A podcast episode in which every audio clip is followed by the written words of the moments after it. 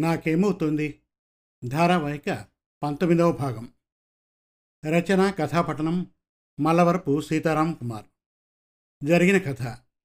కొత్తగా పెళ్ళైన ప్రియా అనే యువతిని ఆమె భర్త తరుణ్ నిద్రలేపి ఆమె తన గొంతు తనే నులుముకొని ఆత్మహత్యకు ప్రయత్నించినట్లు చెబుతాడు. అతన్నే అనుమానిస్తుంది ప్రియా. స్నేహితుడి రూములో ఉన్న ప్రియా భర్త తరుణ్ణి కలుస్తాడు ఉదయ్. పొంతన లేని సమాధానాలు చెబుతున్న ఎస్ఐ రఘనాథాన్ని సస్పెండ్ చేస్తాడు ఏసీపీ ప్రతాప్.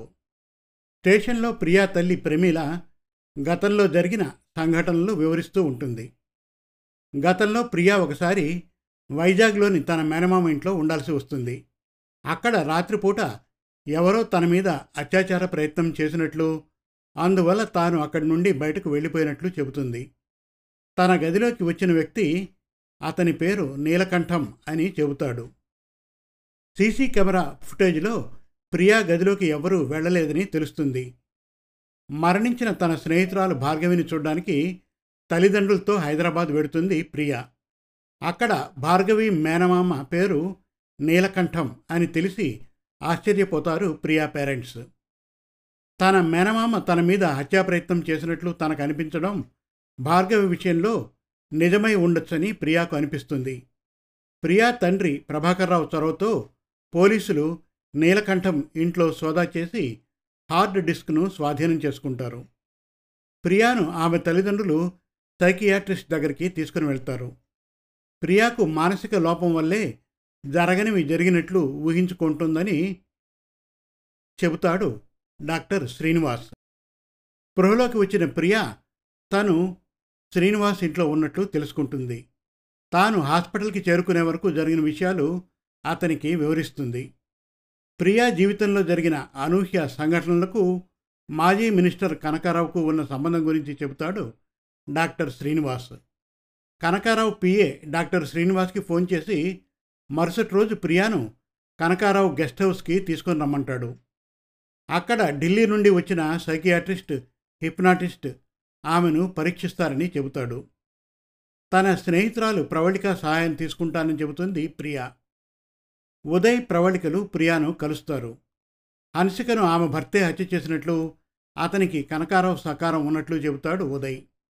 ప్రియాను తీసుకుని కనకారావు గెస్ట్ హౌస్కి వెళ్తారు డాక్టర్ శ్రీనివాస్ దంపతులు. ఉదయ్ ప్రవళికలు కూడా వారితో వెళ్తారు. హిప్నాటిజం గురించి భయపడనవసరం లేదని ప్రియతో చెబుతాడు హిప్నాటిస్ట్ భూషణ్. ఇక నాకేమవుతోంది? ధారావాహిక పంతొమ్మిదవ భాగం వినండి. గదిలోకి వెళ్ళాక ప్రియాను ఒక కుర్చీలో కూర్చోబెట్టాడు హిప్నాటిస్ట్ భూషణ్. ఆమెకు ఎదురుగా తను కూడా ఒక కుర్చీలో కూర్చున్నాడు. ఇద్దరి మధ్య ఒక స్టూల్ ఉంచాడు. తనతో తెచ్చుకున్న మ్యూజిక్ ప్లేయర్ని ఆ స్టూల్పై ఉంచాడు. వెలుతురు అడ్జస్ట్ చేయడానికి వీలున్న ఒక బల్బుని కూడా ఆ టేబుల్పై ఉంచాడు.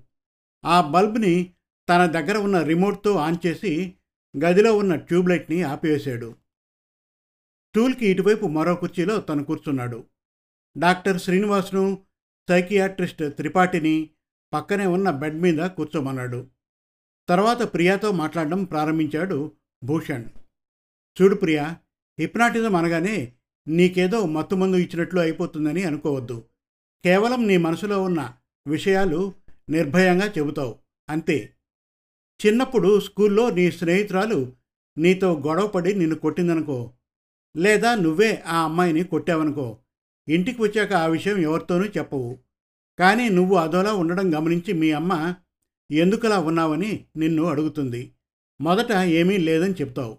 ఆ తర్వాత అమ్మ నీకు ఇష్టమైన స్వీట్ లేదా చాక్లెట్ నీకిచ్చి నీ తల నిమురుతూ ఏమైంది తల్లి? అని అడిగిందనుకో అప్పుడు అంతవరకు నువ్వు దాచుకున్న విషయం నువ్వు మీ అమ్మతో చెప్పేస్తావు.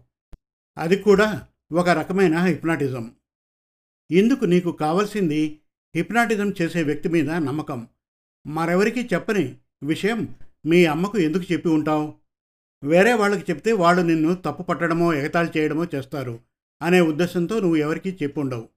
కానీ మీ అమ్మకు చెప్పడం వల్ల నీకు ఓదార్పు లభిస్తుంది అనే ఉద్దేశంతో చెప్పి ఉంటావు. నిజమేనా? అడిగాడు భూషణ్. అవునన్నట్లు తలాడించింది ప్రియ. మీ అమ్మ ఎలాగైతే నీ మంచి కోరుతుందో నేను కూడా అలాగే నువ్వు బాగుండాలని కోరుకుంటాను. నేనే కాదు డాక్టర్ శ్రీనివాస్ గారు త్రిపాఠి గారు బయట ఉన్న డాక్టర్ శ్రీదేవి గారు ఉదయ్ ప్రవళికలు అందరం నీ మంచిని కోరుకునేవాళ్ళం. కాబట్టి మాతో ఏ విషయమైనా నిర్భయంగా చెప్పు. మెదడులో కొన్ని విషయాలు మరుగున పడిపోయి ఉంటాయి. నువ్వు ఫ్రీగా మాట్లాడడం మొదలు పెడితే దాగి ఉన్న సంఘటనల తాలూకు జ్ఞాపకాలు కూడా గుర్తుకు వస్తాయి అన్నాడు భూషణ్. తప్పకుండా భూషణ్ గారు నాకు కూడా నాకు ఇలా ఎందుకు అవుతోందో తెలుసుకోవాలని ఉంది. మీకు పూర్తిగా సహకరిస్తాను అంది ప్రియా. That's good. చూడు ప్రియా ఇప్పుడు నిన్ను ట్రాన్స్లోకి తీసుకుని వెళ్తాను. నీకు ఏదైనా చెప్పాలంటే సహజంగా ఉండే సంకోచం లేదా బిడియం ఇప్పుడు ఉండదు. ఎవరికీ చెప్పని విషయాలైనా నాతో ధైర్యంగా చెబుతావు. అలా నాకు చెప్పడం వల్ల నీకు మంచే జరుగుతుందని నీకు బాగా తెలుసు. అందుకే అమ్మా నాన్నలతో మాట్లాడినంత చనువుగా నాతో మాట్లాడతావు. కొన్ని విషయాలు పేరెంట్స్తో చెప్పకపోయినా స్నేహితురాలకి చెబుతావు. అటువంటి విషయాలు చెప్పేటప్పుడు నన్ను నీ బెస్ట్ ఫ్రెండ్గా అనుకో ఇప్పుడు ఈ స్టూల్ పైన ఉంచిన బల్బు వంకే ఏకాగ్రతతో చూడు. మధ్యలో తల తిప్పకు. ఈ వెలుతురుని కొద్ది కొద్దిగా తగ్గిస్తూ వస్తాను. నువ్వు నిద్రపోయేటప్పుడు నీకేమీ కనిపించదు కదా? అలా కొంతసేపటికి ఈ వెలుతురు పూర్తిగా తగ్గిపోతుంది. ఈ మ్యూజిక్ ప్లేయర్ నుంచి వస్తున్న సౌండ్ కూడా క్రమంగా తగ్గిపోతుంది. అప్పుడు నీకు మా ముగ్గురి మాటలు తప్ప మరేమీ వినిపించవు. మేమడిగిన వాటికి అన్నిటికీ నిజమైన సమాధానాలు ఇస్తావు. మా దగ్గర నీకు ఎటువంటి దాపరికము ఉండదు అని చెప్పాడు. తర్వాత తన దగ్గర ఉన్న రిమోట్తో ఆ బల్బు వెలుతురు క్రమంగా తగ్గేటట్లు అరేంజ్ చేశాడు. అలా ఆ బల్బు వెలుతురును పదహైదు నిమిషాల పాటు నెమ్మది నెమ్మదిగా తగ్గేటట్లు చేశాడు. మ్యూజిక్ ప్లేయర్లోని సౌండ్ కూడా అలాగే క్రమక్రమంగా తగ్గించాడు. మధ్య మధ్యలో తన గొంతు వినిపిస్తూ తన మాటలు తప్ప మరేమీ నీకు వినపడవని చెప్పాడు. క్రమంగా ప్రియా ట్రాన్స్లోకి వెళ్ళింది. గదిలోని ట్యూబ్లైట్ ఆన్ చేశాడు భూషణ్. ప్రియా కళ్ళు మూసుకొని ఉంది. మ్యూజిక్ ప్లేయర్ సౌండ్ని పెంచాడు భూషణ్. అయినా ఆమెలో చల్లం లేదు. ప్రియా పూర్తిగా హిప్నటైజ్ కాబడిందని గ్రహించారు శ్రీనివాస్ త్రిపాఠి. మ్యూజిక్ ప్లేయర్ సౌండ్ని మరింత పెంచి చాలా చిన్న స్వరంతో ప్రియా అని పిలిచాడు భూషణ్. చెప్పండి భూషణ్ గారు అంది ప్రియా. మ్యూజిక్ ప్లేయర్ని ఆఫ్ చేశాడు భూషణ్. ఇంతసేపు ఏ పాట వచ్చిందో చెప్పగలవా? అని అడిగాడు. నాకేమీ వినపడలేదు అంది ప్రియా. తర్వాత భూషణ్ తను తీసుకువచ్చిన హెల్మెట్ లాంటి పరికరాన్ని ప్రియా తలకు అమర్చాడు. దాని తాలూకు వైర్లను ఒక పోర్టబుల్ మానిటర్కి బిగించాడు. ప్రియా ట్రాన్స్లోంచి బయటకు రాకుండా మధ్య మధ్యలో తన గొంతును వినిపిస్తూ ఉన్నాడు. తర్వాత ప్రియా నుండి విషయాలు రాబట్టడానికి సంభాషణ ప్రారంభించాడు. నీ డేట్ ఆఫ్ బర్త్ గుర్తుందా? అని అడిగాడు ప్రియాని. తక్కువ చెప్పింది ప్రియా. గుడ్ ప్రియా చూసావా నీ మెమరీ మామూలుగానే పనిచేస్తోంది అని అభినందించి తర్వాత ప్రియా తల్లి పేరు తండ్రి పేరు భర్త పేరు తను చదివిన స్కూల్ పేరు కాలేజీ పేరు ఇలాంటివి వరుసగా అడిగాడు. అన్నిటికీ వెంటనే సమాధానమిచ్చింది ప్రియా. ఆసక్తిగా హిప్నాటిజం ప్రక్రియను చూస్తున్నాడు డాక్టర్ శ్రీనివాస్. భూషణ్ అడిగే ప్రశ్నలకు వెంటనే సరైన సమాధానం చెప్పేలా ప్రియా మైండ్ని భూషణ్ సెట్ చేస్తూ ఉన్నట్లు గ్రహించాడు. తర్వాత భూషణ్ మాట్లాడుతూ కొంతమందికి అసాధారణమైన ప్రతిభ ఉంటుంది. ఏదైనా పుస్తకం ఒకసారి చదివితే జీవితాంతం గుర్తు పెట్టుకోగలరు కొందరు. ఆ పుస్తకానికి సంబంధించి ఏ విషయం అడిగినా చెప్పగలరు. ఇంకొంతమంది జీవితంలో పరిచయమైన ప్రతి ఒక్కరిని ఎప్పటికీ గుర్తుపెట్టుకోగలరు. ఇలా ఒక్కొక్కరికి ఒక ప్రతిభ ఉంటుంది. అలా నీకు ఏదైనా ప్రతిభ ఉందా? ఉంటే ఏ విషయంలో ఉంది? కాస్త ఆలోచించుకొని చెప్పు అన్నాడు. ప్రియా కొద్దిసేపు ఆలోచించి అలా ఎక్స్ట్రా టాలెంట్ నాకు ఉన్నట్లు ఎప్పుడూ అనిపించలేదు. అందరూ అమ్మాయిల్లాంటి దాన్ననే అనుకుంటున్నాను అని సమాధానమిచ్చింది. కొంతమందికి వాళ్ళకు ఉన్న టాలెంట్ గురించి తెలీదు. నువ్వు అలాంటి దానివే. ప్రపంచంలో ఎవరికీ లేని అద్భుతమైన శక్తి నీకు ఉన్నట్లు మాకు అనిపిస్తోంది. బాగా ఆలోచించుకొని చెప్పు. ముందుగా జరగబోయే విషయాలు నీకు అప్పుడప్పుడు తెలుస్తూ ఉంటాయి కదా? అని అడిగాడు. చెప్పాను కదా నా గురించి నేను మామూలు అమ్మాయిని అనుకుంటున్నాను. అలాంటి శక్తి ఉన్నట్లు నాకెప్పుడు అనిపించలేదు చెప్పింది ప్రియా. అప్పుడు భార్గవి విషయం ప్రస్తావనకు తెచ్చాడు భూషణ్. నీ గురించిన వివరాలన్నీ డాక్టర్ శ్రీనివాస్ గారి ద్వారా తెలుసుకున్నాను. నీ స్నేహితురాలు భార్గవి తన మేనమామ చేత హత్యకు గురైంది కదా ఆ విషయం నీకు ముందుగానే ఎలా తెలిసింది? దీన్ని బట్టి నీకే తెలియని శక్తి ఏదో నీలో ఉన్నట్లు అనిపిస్తోంది అన్నాడు. భార్గవి హత్య కాబోతున్నట్లు నాకు ఎంతమాత్రం అనిపించలేదు. అలాంటి కల కానీ భ్రమ కానీ నాకు కలగలేదు. అసలు నాకు ఆ ముందు రోజు భార్గవి గుర్తుకు రాలేదు. కేవలం నా మేనమామ నన్ను చంపాలని చూసినట్లు మాత్రం నాకు అనిపించింది. నా ప్రాణానికి హాలి కలుగుతుందని భయం కలిగి అక్కడి నుంచి పారిపోయాను.